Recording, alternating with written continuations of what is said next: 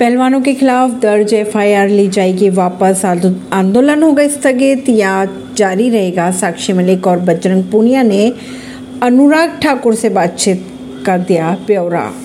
पहलवान भारतीय कुश्ती महासंघ के निवर्तमान अध्यक्ष ब्रज भूषण शरण सिंह पर लगे यौन उत्पीड़न के आरोपों में उनकी गिरफ्तारी की मांग की जा रही है। केंद्रीय मंत्री और पहलवानों के बीच तकरीबन पाँच घंटे तक बैठक चली। ये मीटिंग दिल्ली के अनुराग ठाकुर के आवास पर की गई। पहलवानों के आंदोलन खत्म कराने को लेकर सरकार ने समाधान स्वरूप बातचीत के लिए खिलाड़ियों को बुलाया था। पहलवान, बीजेपी सांसद और एफ़ के निवर्तमान अध्यक्ष ब्रजशरण सिंह की गिरफ्तारी की मांग कर रहे हैं। इस बैठक के बाद अनुराग ठाकुर ने कहा कि मैंने खिलाड़ियों को बातचीत के लिए न्योता दिया था। सकारात्मक बातचीत हुई है।